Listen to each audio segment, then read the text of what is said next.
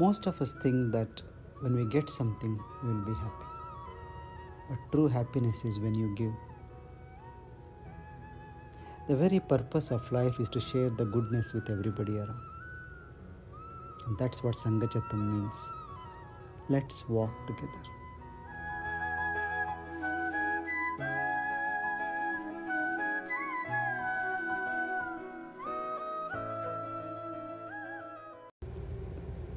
If I am the joy, why don't I experience it all the time? It's a very significant question. This question arising at this time is very important. That means you are reflecting on what is happening.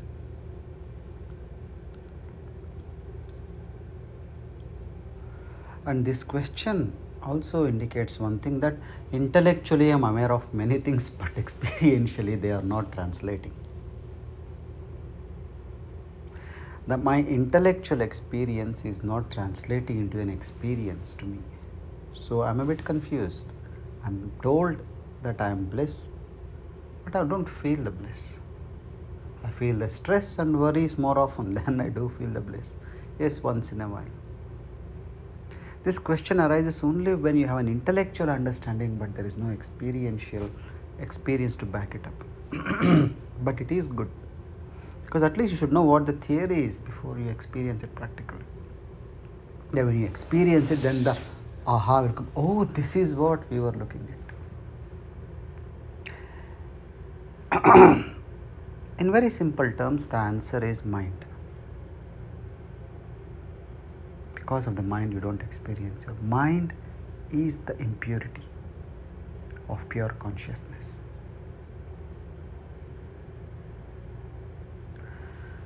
When you are able to separate out tease out this impurity then you will see that you are love you are bliss you are joy.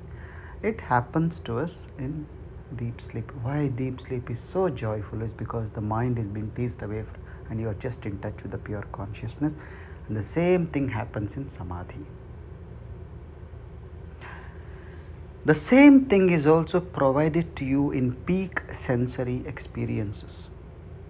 At the height of any sensory experience, you will experience the state of no mind, where just the pure consciousness explodes in you. Whether it's at the peak of sex, whether it's the peak of a beautiful taste, somewhere you connect to something deep within you but doesn't stay for long. But that is inbuilt in you to recognize that there is a state where the mind drops off there is only bliss. So the upanishads this is not a new question it's been asked many times by a student and the upanishads have answered this as well. What do they say? There are three reasons. They give you three stages. The first stage is called mala. We have spoken about the mala there is a talk on our web page. You go and look there and in detail you know spoken about what is mala or impurity. there is impurity in our antahkarana. That is why you are unable to experience the joy or bliss which you are. Where has this impurity come from? It has come from your vasanas, from previous impressions, by gunas, which you have no control on and because of the conditioning of the society in which you live in.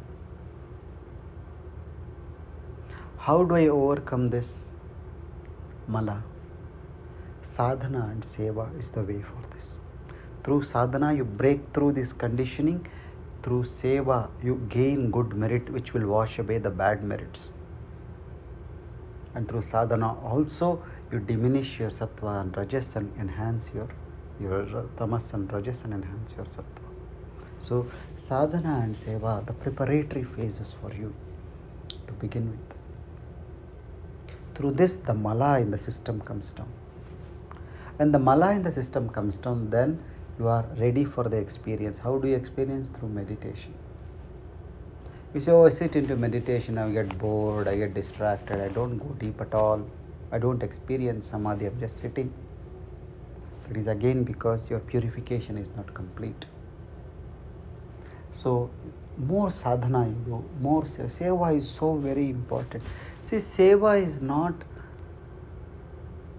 just donating something or taking up a big project. Seva is living with an attitude of what can I do, an attitude of responsibility, not of need. In your own house, are you living with attitude of what can I get from you, what can I get from you, what angers you? If your son or daughter does not respect you, does not speak to you properly, you feel angry. If your husband or wife does not regard your views, you feel angry. What is happening? You are trying to fill a need within yourself. You are not there saying that I am here for you, use me. This is the attitude of seva.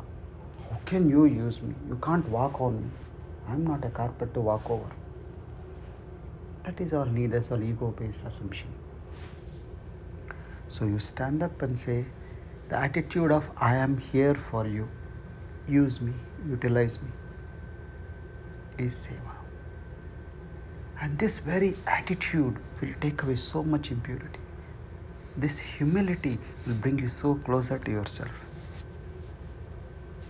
Okay, that is one. The next part of this is scattered. Your mind is scattered, that's why you are not able to meditate. This scattered mind is because of a pro- property of Maya called as Vikshepa. Vikshepa means projection. You're holding on to the wrong projections and then thinking, why is it like this? Say, for example, let's take this example. You walk into your room.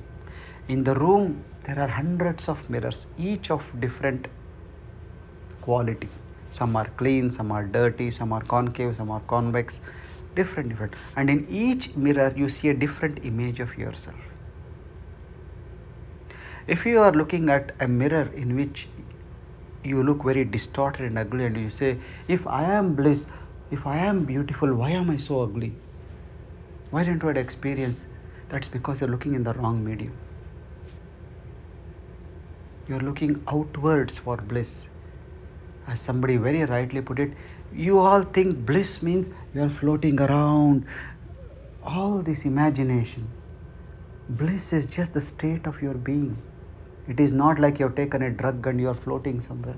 Yes, those experiences are also part of bliss, but bliss is just being in total harmony with existence, is bliss. You're looking in the wrong mirror and expecting a wrong result, and then you are complaining, why is it like this? So, this is called vikshepa, a wrong projection holding on to it. Even though all those reflections are of you, but none of them are accurate. The only accurate one is the one who is in front of it. And even if they are accurate, they are only a reflection, they are not the real you. So, what should you do now? Drop your focus on this variety of images and focus on the person in front of the mirror sitting in the room. This is called bhakti. What do you do? In bhakti, you focus on the divinity which uses Maya as a tool and which is not surrendered to Maya. The same with an enlightened. For enlightened, the mind is a tool to use. The mind is not a, uh, they are not enslaved to the mind. So, you hold on to an idol, say an enlightened master or a guru or whatever you think as divine, and this divine is one who is able to stand above this projection ability of Maya. We're able to say, that is only a reflection, that's a distorted image. That is not me, this is me. And then immerse yourself in them. Just by immersing yourself in them, you will start attaining the same level of consciousness which they have, the same purity will come in. This is bhakti. Bhakti is very important to overcome the vikshepa, the variety, the diversity of projections. You bring it back to the source of the projection, which is you. When these two are there, then you are ready. And then you have to just uncover the avarana, the veiling effect of Maya that happens through knowledge. Are you getting this? So, these three parts you need to go through Mala, Vikshepa, and Avarana. Mala is the impurity in your faculties which you get rid of through sadhana and seva. Vikshepa or the scatteredness of the mind, the distractibility of the mind, you make it focused through bhakti, through devotion. or you can call it love as well. And then through one pointed dissolution happens into yourself through knowledge. Then you're ready for and then the moment you hear you are a Janaka now. The moment you hear what Ashtavakra says, oh this is what it is, you will say. Okay?